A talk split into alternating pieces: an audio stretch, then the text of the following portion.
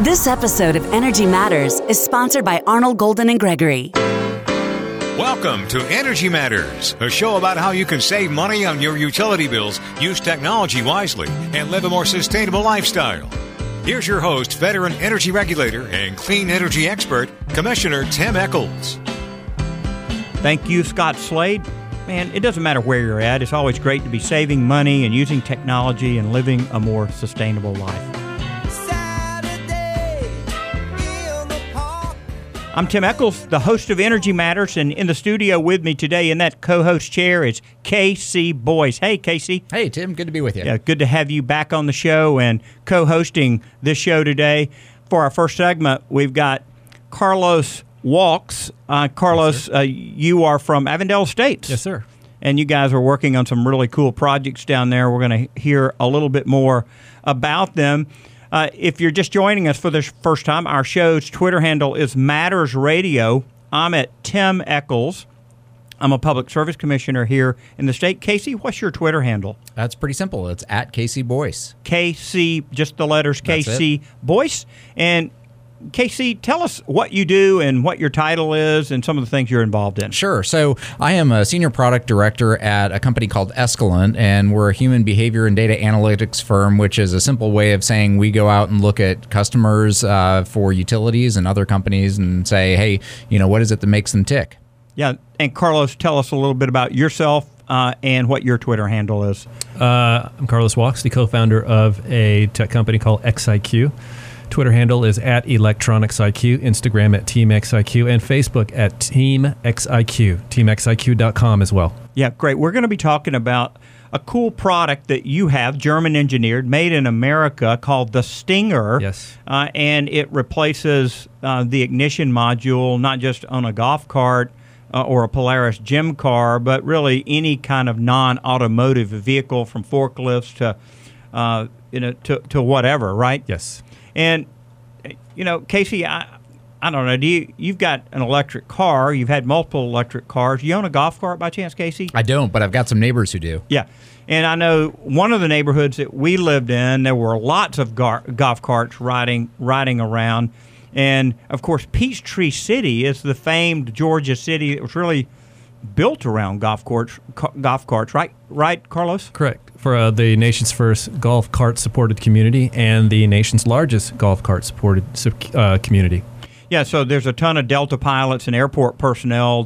I grew up on the south side. I grew up in Morrow and then in Riverdale, which is in Clayton County. And it was just one county north of Fayette County. And you yourself went to a Clayton County high school, didn't you? I went to Morrow High School. I grew up in Morrow as well. Yeah, so I lived at 2603 Lake Harbin Road. I know where that is. And went to Lake Harbin Elementary and to Morrow Junior High. Then we moved to Riverdale, and our family bought a house over there, a house that had actually burned, and we rebuilt it. And then I went to North Clayton High School. So it's great to have another Clayton Countyan here. My granddad was a county commissioner there in Clayton County, 3 terms. Just an 8th grade education, but he was a hard worker. And it's really where I learned how to campaign. I went with my granddad when I was just 9, 10, 11 years old, knocking on doors in Clayton County and learning how to talk to voters. So it was cool. Yeah, yeah. And that's what this is all about. I can tell you about the investor journey that's like knocking on doors as well, but I totally understand. Yeah. Well, tell us a little bit about the development of the Stinger, how you came up with the idea and how it's being received out there. The aha moment came when my co-founder, who lives in Peachtree City, discovered that many of the golf carts were being stolen quite easily. We discovered that these golf carts really use same or similar keys. They have rudimentary ignitions that are easy to essentially start. So in our journey, we started to discover many other types of vehicles outside of automotive have very rudimentary ignitions. So we created the Stinger, which is a smart device that replaces that ignition, that key ignition. We get rid of the key. We introduce a PIN code that can activate the vehicle. So we wanted to tackle security first. Then we took it to the next level, introduced convenience with the mobile app, because this is a software-driven device, to give people the combined security and convenience of engaging their vehicles. K.C., I don't know if you've stayed in Airbnb stuff before. Have you done Airbnb? I've not. I know what it is, but yeah. You know, our family vacations down on the Gulf. We've been going there 25 years, and we get some little condos. And I've noticed they've gone from keys to the kind of combination lock. Yeah, the codes. Yeah, the codes. And this sounds and feels a little like that, Karlos. Right. It starts there. It starts with the code. So essentially, we want to get rid of the key because that's usually the biggest headache, especially with fleets and rentals and so forth. Get rid of the key, introduce the code. Then we take it to the next level of being able to move data. You know, now that we integrate with the vehicles, we can tell people who's on them and so forth. But then cities came to us to start to say, look, if you can integrate this hardware onto these vehicles, can you manipulate the software to allow people to rent them? Basically like Lime and Bird, but without scooters. You'd have a four-wheeled vehicle that's electric powered with windows and doors and cargo space and could be solar powered and could move people microtransit around town. K.C., I know that you've been involved with gathering data from particular types of customers, types of businesses, and you really are into data and the data business. And I know you and Karlos just met today. So what is this? What are some of the questions that come to your mind as you think about this, or applications for some of the clients that you've had that might be able to now gather data from other things other than, say, solar panels on a house or a smart thermostat, now being able to get this from a golf cart or a forklift or a gator or anything else that uses a key? Yeah, so, Karlos, are you guys gathering the data from the users, the vehicles? What kind of data are you gathering with this device? Both, actually. Okay. So, essentially, when you have a fleet, whether it's for rental or you have a fleet where you're using it on a construction site or you have a fleet that you distribute out to the end user, what they want to know is who's on it, mm-hmm. how long are they on it, and also how much power does the vehicle have, and to give them the opportunity to have that as at an easily accessible site where they can remotely see this at, gives them more power of control over their assets. Because at the end of the day, what we're trying to do is give these people who own these assets more control over their assets, and that's what they want. That's what they've been asking us for. So it sort of centralizes the fleet optimization problem, right? Absolutely. From a single screen, you can say, hey, you know, this is where we need to move vehicles or whatever the case may be. Absolutely. We try to keep it simple. We integrate our hardware on there, transmit that data to the end user, and we say, look, we can start with the simple information, who, what, when, where, how, and how long, and so they can really know what's happening with their vehicles. And you know, this is something that the market's asking us for. You know, this is something of value to them. So we said, let's go for it. Yeah, and that makes a lot of sense from a fleet perspective in terms of being able to, you know, make sure that they are where they need to be, when they need to be, and have the charge that they need. Are you seeing any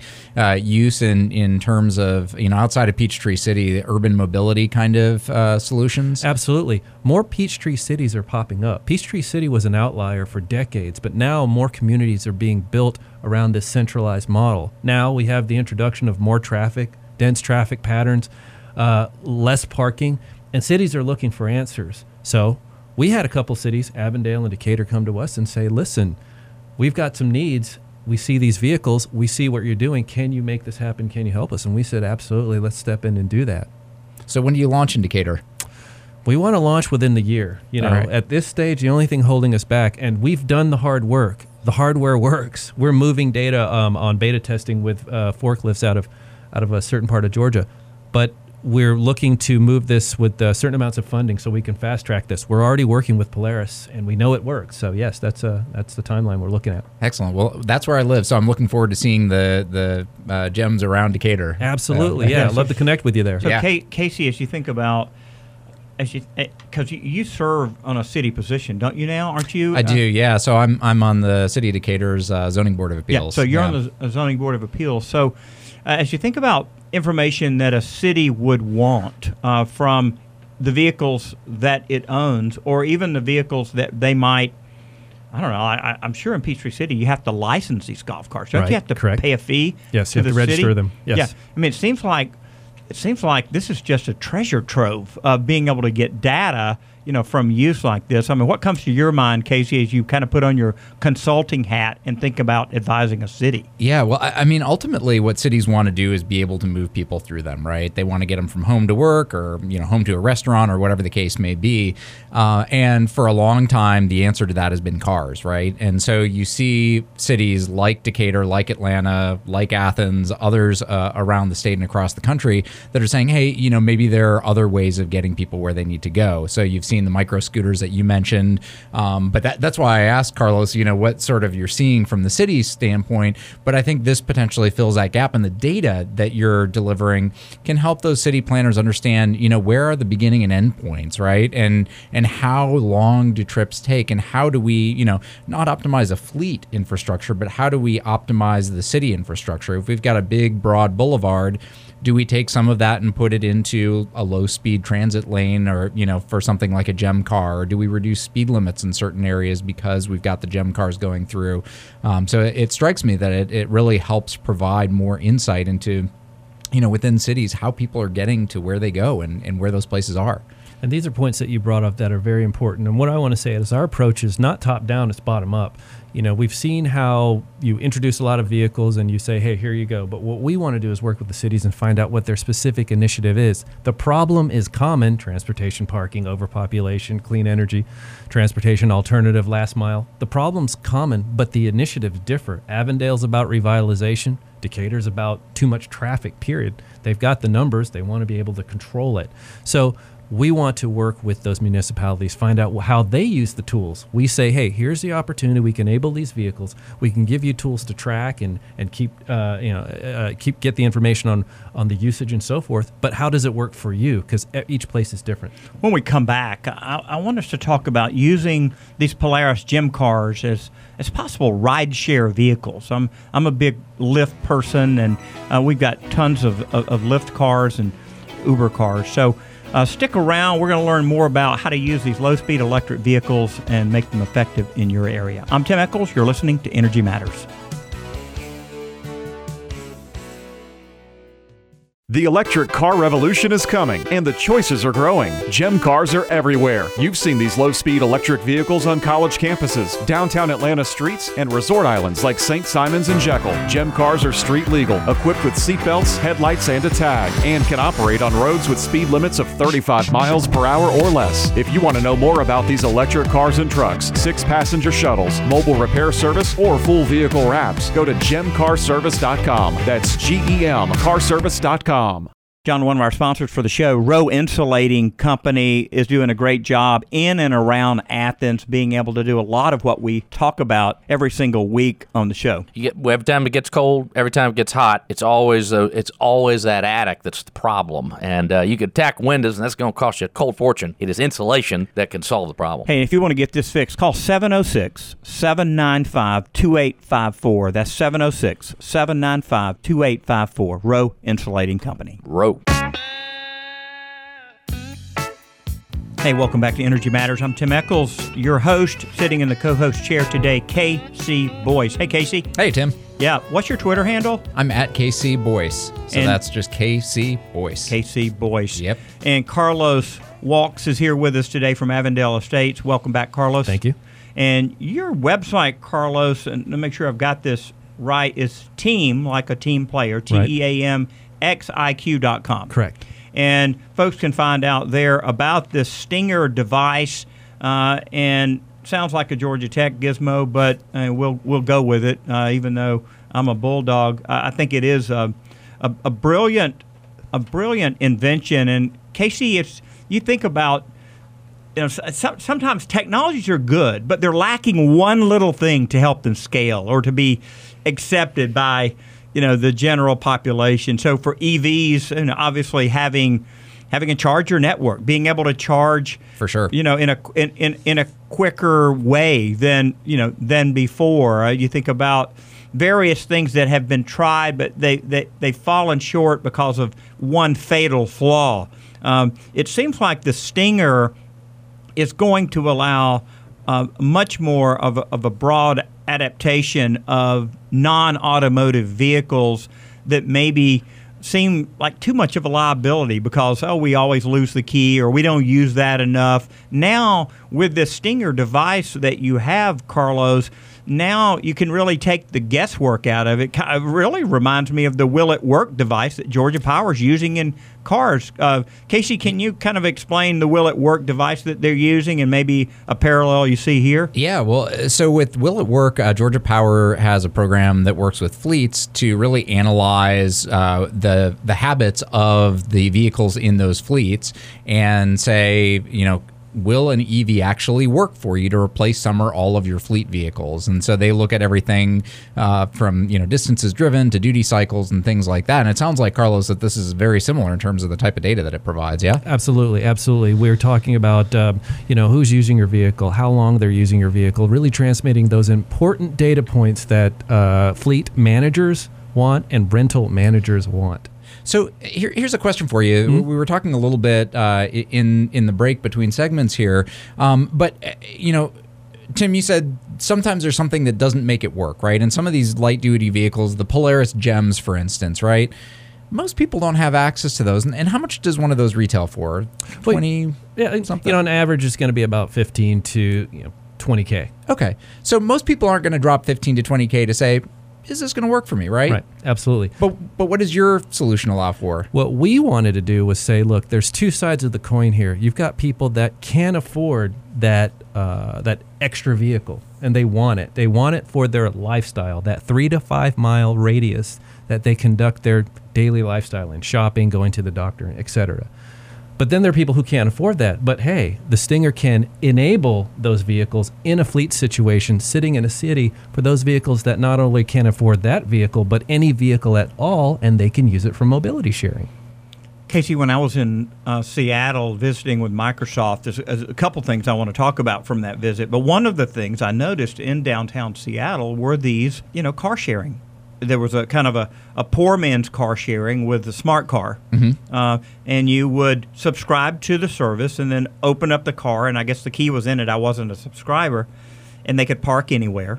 And then you had a BMW car sharing service. I saw this in Munich as well, yep, where you open up the BMW and you pay by the mile or by the minute in that car.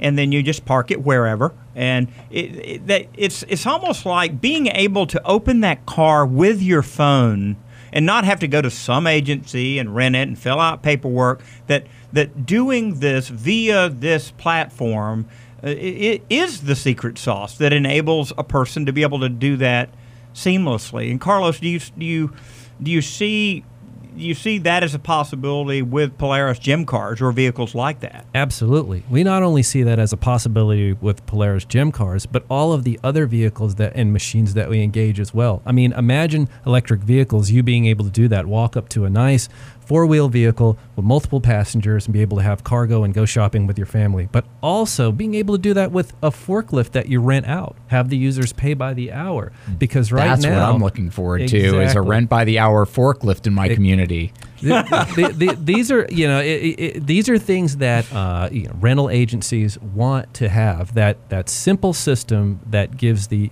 user accountability, but also the ability to get the vehicle as quickly as possible. Yeah, K.C., you've been to Seattle? Oh, yeah. Yeah. Have you seen the car sharing? Yeah, yeah. Yeah, I do so value your, your technical prowess on this stuff. What were your thoughts as you saw it, pluses and minuses? Well, and I'm curious for Karlos's thoughts on this, because I think one of the big challenges with that car sharing model, like they've got in Seattle and some other West Coast cities have it as well, because you can drop off those cars anywhere, they may not be where you want to pick up the cars, right? So how do you solve that with what you're looking to do with the kind of a rideshare solution for these light-duty vehicles? One of two things. We're looking at either the opportunity to geofence these vehicles, much like you see at golf courses. There are tracking systems that can geofence a vehicle, stop it, slow it down, and deactivate it if it's getting too close to a demarcation line of no point of no return. So I can't drive my forklift that I get from you from Decatur to Athens. Nope, cannot, and Shoot. You will not. But also, to be able to give the users the a relationship with local managers. There are many small businesses that manage these vehicles and they use them for touring. This is a new opportunity for them in their business model where they work with the city and say, look, we'll manage that fleet for you.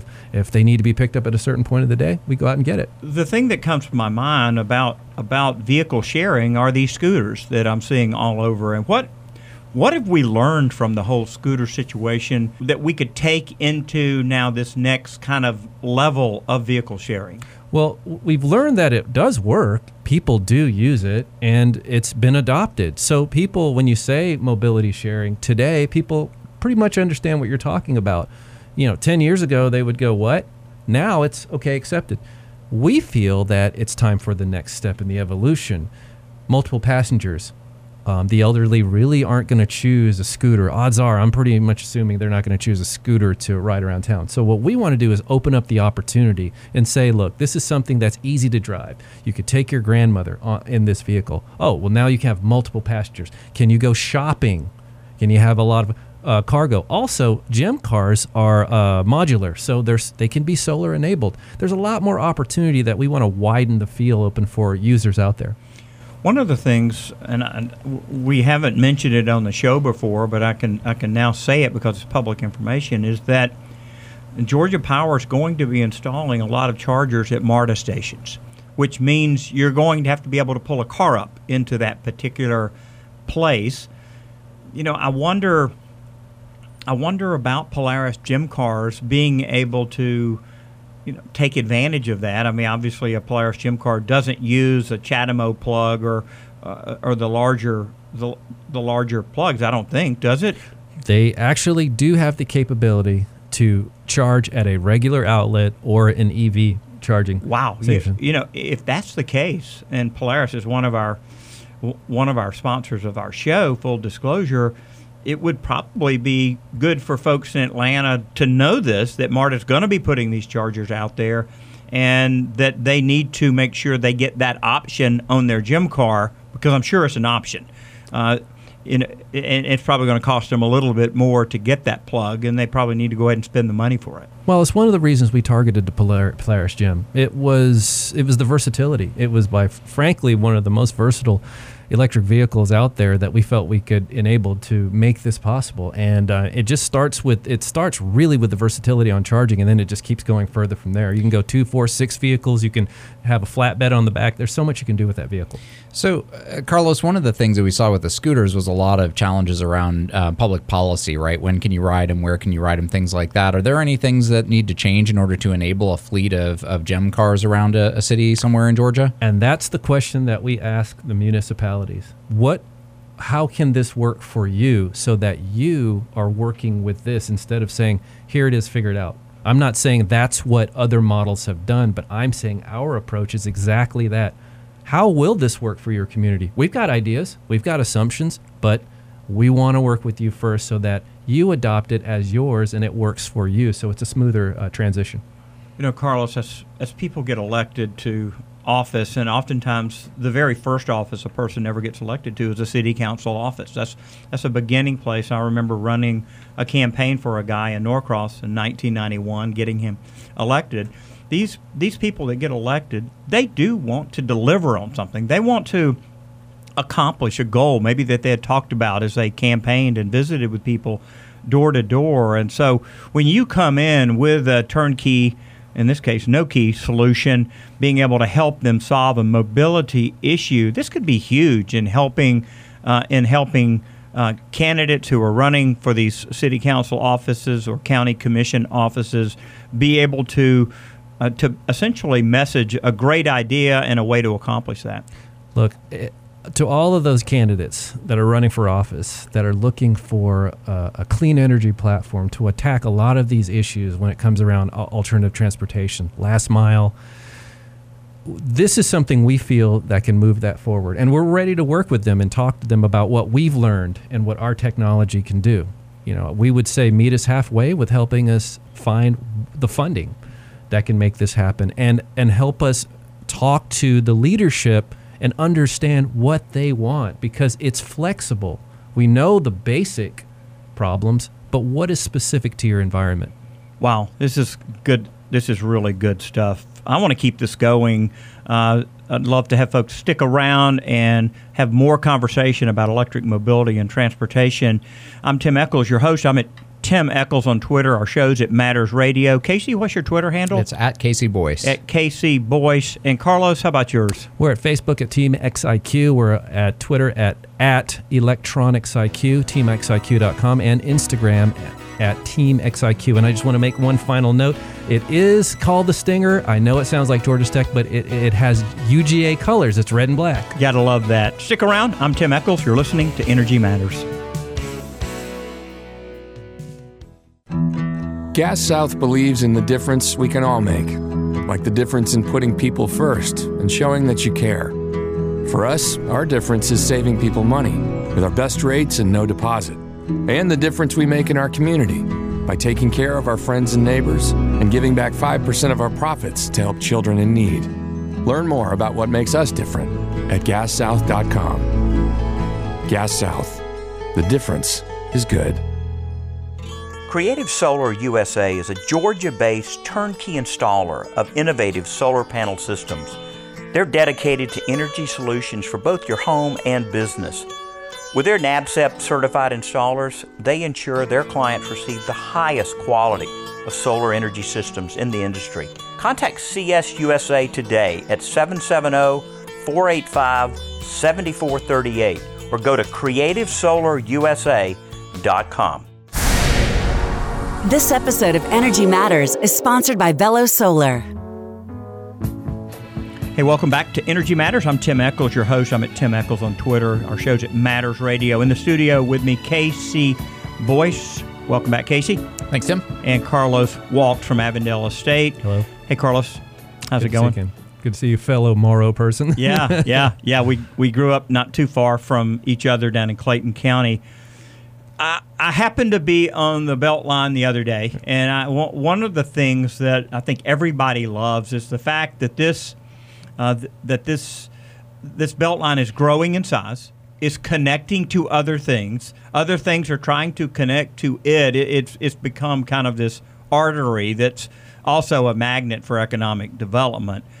We're talking about low-speed electric vehicles today, and there's a difference between a low-speed electric vehicle and a golf cart. So, Carlos, why don't we just start out and just define for us what a low-speed electric vehicle is. Everybody in our audience, I'm sure, has seen a golf cart, but they may not have seen an official LSV. Tell us the difference. Well, golf carts, as many people have seen, they're wonderful, and you can ride around your neighborhood, but they're not street legal. LSVs, on the other hand, LSV standing for low-speed vehicle. These vehicles are DOT-tested, street-legal vehicles. They are they go a maximum of 25 miles an hour, but they are legal to go on roads up to 35 miles an hour. Yeah, 35. So I don't know that there's a street in downtown Atlanta that is over 35.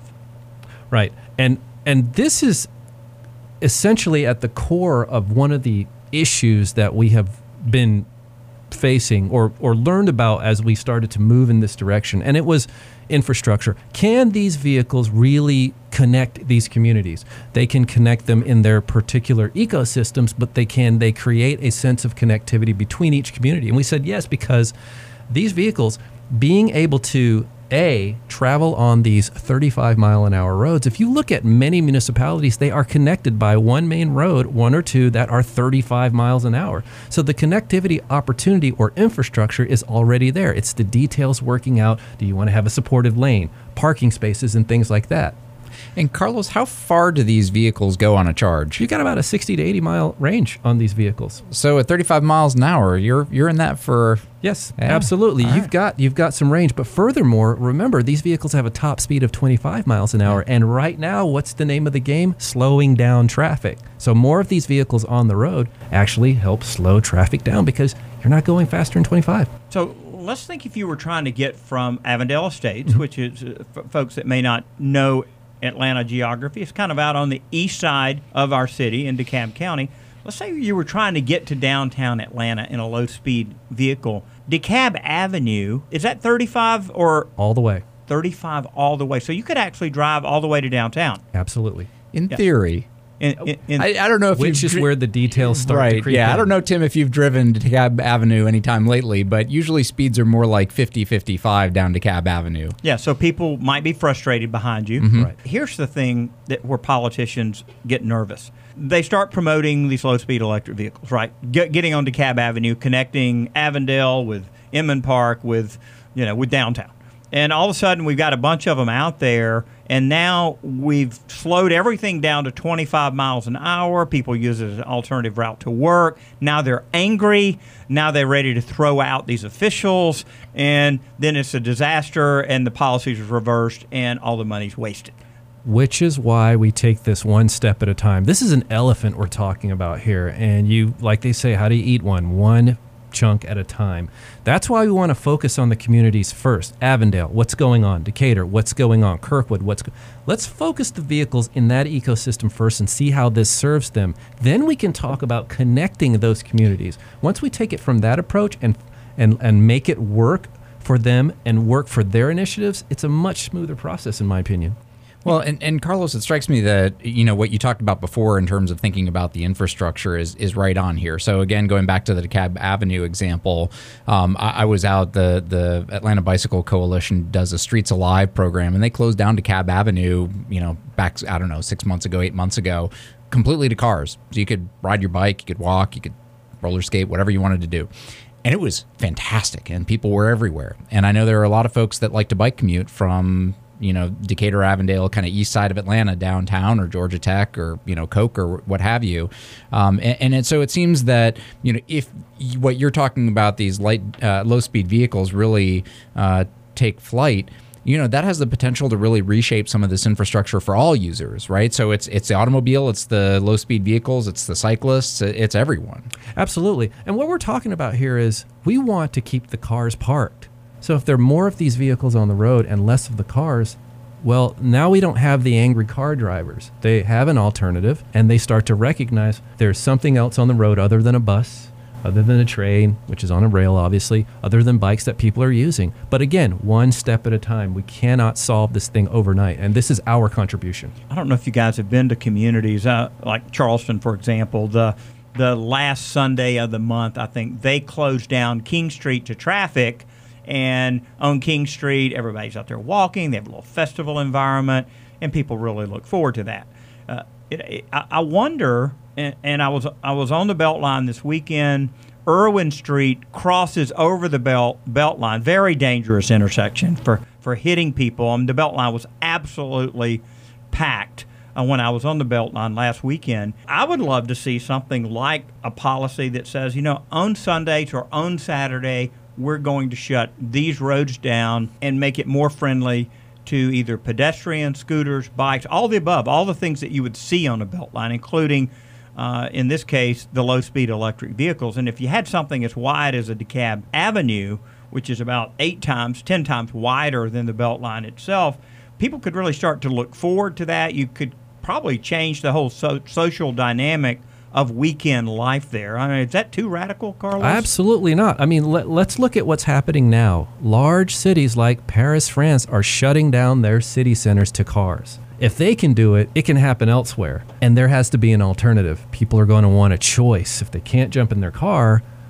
they're going to want to jump in something. And they're going to want something, logic would indicate, they're going to want something that is similar to the opportunities that the car provides. The opportunity for multiple passengers, cargo, plus technology on that vehicle that allows them to do what they do, because people are getting used to a one-click world. And with our patented technology, that's what we're introducing to these vehicles. We can enable that. It's just a matter of taking the first steps. Well, I think, Tim, you hit on something that's really important, right, which is changing the social dynamic. I don't know if you had this experience, but when I first got an EV, I noticed that because it was quiet, that I was much more interactive with people as they were walking or biking or whatever, right? So it really sort of instilled a sense of community for me personally. And I think these GEM vehicles, they've got no doors or light doors, and they're quiet similarly, right? So if you've got people that are out, I have neighbors who drive around in golf carts. They're always stopping and talking to folks, right? So, I think there's this value that you hit on in terms of how do we weave back that sense of community and meeting people out on the road as we're out about doing our thing. Absolutely. I think if you put the tools in people's hands, like we've seen before, people appreciate it, they use it, and they adapt, and change occurs. It's one step at a time, but change can occur. You know, when you slow down, I haven't really thought about the speed, K.C., until you said it, but when you slow things way down, you are able to smell the roses, so to speak. You're able to, one, see more things because you're not going as fast. And if it's quiet and you've got no doors or light doors, you certainly have an opportunity to interact with people almost as you're driving, as you're going, something that you really weren't able to do with a car in a main road with people barreling behind you.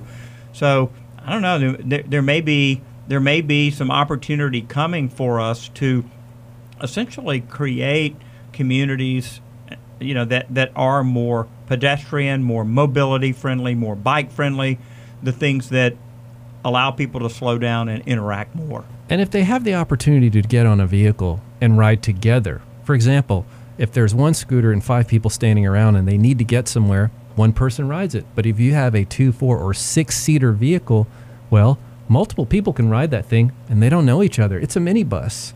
And they have the opportunity to split the cost. Think about things like that. A way to really give people the opportunity to commune and have transportation at the same time. And we take the social interaction to the next level. I've noticed down at Seagrove Beach, where we vacation in the summer, as well as at Jekyll and St. Simons, that more and more people, when they go to vacation, they're renting a low-speed electric vehicle, and they're using that to put the cooler on, to drive it down to the beach parking, to let their hair blow in the breeze, to have a fun thing for the kids to do that's different than they normally do. So I think that more and more people are utilizing these, to your point, Karlos, to just slow things down and make it a part of recreation. Absolutely. And again, I remind people what we saw when we started was these vehicles are being utilized more and more to address lifestyles, not a specific initiatives. Yes, you can use these carts and these vehicles for golf, and you can use them for fleets, but there are more and more people using them to support their lives. And what's next? People are going to want the tools, the technology to enhance that experience. Yeah, so you can see, K.C., the Stinger being able to rent one of these and just have the combo, and then it changed for the next person, and having multiple accounts with different combos, being able to get the data from it. You can see how that could really be a game changer on these type of vehicles. Well, like I said, I'm really looking forward to renting my forklift. I'm going to put a couch on the front of that bad boy, and I'm going to drive around town. And it's all about choices. And might I add, this is a patented device. We work very hard on this, and we have that space. We own that special place, space in the ignition to be able to expand the opportunity for the user. So we're proud to say this is fully patented on 13 claims to make all of this possible. When we come back, we're going to take some questions that folks have about mobility and scooters and all of these things, talk more about that. I'm Tim Echols. I'm the host, and my Twitter handle's Tim Echols, at Tim Echols. K.C.? I'm at K.C. Boyce. And Karlos?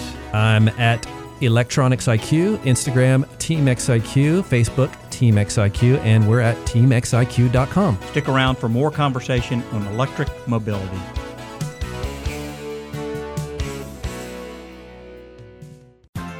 Tim Echols here for Solar Sun World. No doubt you've seen solar panels popping up all over Georgia. If you want the precision of German engineering when it comes to solar, Solar Sun World is for you.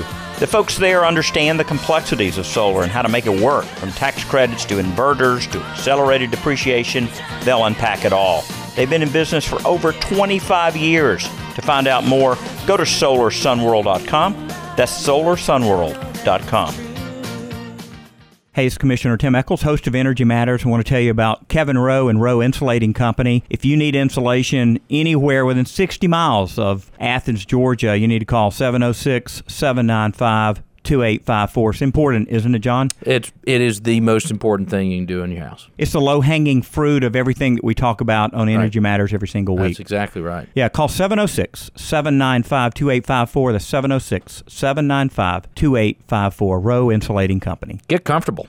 Energy Matters would like to thank Gas South for its support of the show. Gas South has a no-deposit policy and offers some of the lowest per-therm rates in the state. Use the promo code MATTERS for a special deal. Gas South, the difference is good.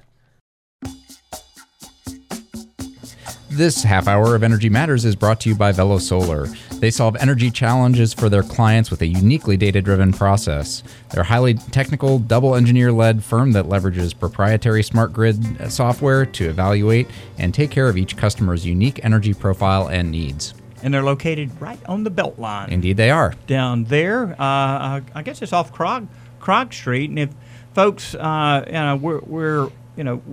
we record in Athens, and maybe some Athenians haven't had a chance to go down and experience the Beltline, but it is a cool thing, isn't it, Casey? Karlos? It was. Yes, and it is. You may not know this, Tim, but I was among the team that helped make the Beltline a reality back in the day. Oh, seriously? Wow. Seriously. Yeah, how did that come about? Happened to get connected with a gentleman by the name of Ray Weeks after Mayor Shirley Franklin had tapped him to run the Beltline Partnership, and did a whole bunch of stuff up front to help get it off the ground.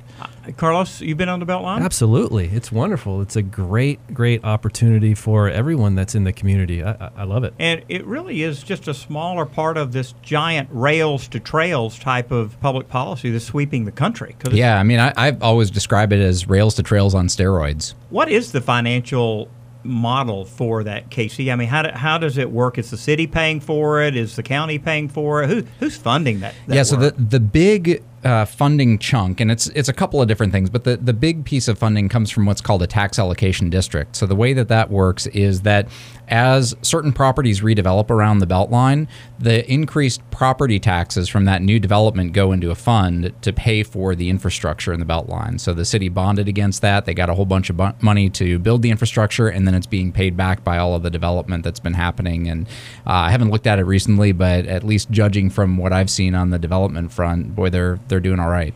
I was walking along with Mark Bell from Velo Solar, and we walked by a set of condos, and he said, "See that three-story condo? That's $1 million condo right there." I'm going, "What? You got to be kidding me!" The fund for the Beltline must be filling up because surely the property values are going up over there. I think so. Yeah. A lot of cool stuff. Pont City Market is on there, Krog Street Market, and now the Cox Mobility Pivot Facility is just 1.2 miles from the Beltline as it kind of continues west on that side. So I think there's a lot of opportunity. In the studio, KC and Karlos, we've been talking electric mobility, some of the challenges around this, some public policy issues of, hey, so how do we slow down traffic, get people to enjoy themselves more? But it does seem like that we've got a perfect storm going here, Karlos, because millennials out there and this next generation coming along, they don't necessarily want to own a car. They like this idea of sharing stuff and using Uber and Lyft and just kind of paying for the portion that they use. We've got some potential customers, I guess, or citizens who value this kind of experience. Well, we're talking about the emergence of the sharing economy. It's new, relatively new. It's widespread, and it shows you that people are ready for the change. And what is usually the group that adopts first? Well, tends to be a younger generation, but they're open to it, and they're leading the charge, and it's really exciting to talk to and work with and engage younger individuals that see it. They can explain it to their families, the importance of it, and really move it forward. But yeah, just like the Beltline, that is a concept that connects communities. It's beautiful, it's great, and you can see that it works. We've got communities like Athens, Clark County, that's investing a tremendous amount of money in their biking infrastructure. I mean, Athens is a biking town. And we've covered this on our show before. We've had biking experts in here from Georgia Bikes and talked about all the things that are around that, but it seems like you could almost share any device. You could almost create these stingers that work on anything. Right. Right. Is that happening? Then the technology is adaptive. Like I said, we started with golf carts, and the market started to ask us, hey, come over here, can you do these vehicles? And once we really started to understand, this is as versatile as we thought it was, then we thought, well, we can adapt this hardware to integrate with just about anything. So yes, we definitely want to move into the space where we can enable other vehicles like bikes and scooters too. But you know, you have to start somewhere. But yes, absolutely, we have the versatility to move forward. So what's the most unique vehicle you've integrated with so far? I would say we were working on integrating with an elephant vacuum. I don't know if you guys have ever heard one of those, but essentially when you go to a stadium, usually a stadium, and everyone drops their popcorn and trash on the ground, there's a team that comes in, and you sometimes see them on the streets of Atlanta. It's this huge tube that comes over the shoulder or over the vehicle, and it looks like an elephant tusk, and it sucks everything up. Well, those are actually activated with these little key ignitions. And they can't, one of the companies said, hey, can you put stingers on those to... so we can activate and deactivate them? And we said, oh yeah, if it's a conventional ignition, we can do that. And that was probably one of the most interesting engagements we had. Very cool. Yeah, elephant vacuums, who knows? I mean, yeah. You stick around Energy Matters, and you're going to eventually learn a little bit about everything.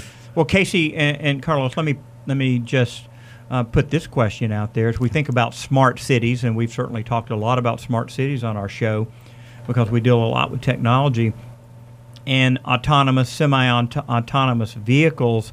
What is the intersection of an autonomous vehicle with electric mobility and all the things that we're talking about and ways to get people from point A to point B? Well, with the autonomous vehicles, there's no driver at all, and they are moving on their own. Users get on, they move, and they get to their location or destination, which is cool. That's really great. What we're focused on is all of those people that either want to use the vehicles within the city or other areas. For example, if they have a electric vehicle or cart and they want to Airbnb that cart, someone comes and they want to charge them by the hour to not only rent their home, but also rent that vehicle. That's where we want to, directions we want to go in, aside from the autonomous area. So those are where we kind of are similar but different. Now, I wonder if there's an issue, like at the Atlanta airport, at every concourse, there's electric little shuttles that have, 2, 4, 6, 8 passenger capacity. They're taking maybe a senior down to the end of the concourse. I wonder, if those are prospects for the Stinger. Absolutely. I'm glad you brought that up. Case in point, those are great vehicles for transportation, as we've all seen. But wouldn't it be cool if they were on a schedule? Because there's so many of them moving through the airport. I came back from a trip with my family from Germany, and it was a 9-hour trip. And, it's a long walk from when you get the international concourse over to luggage.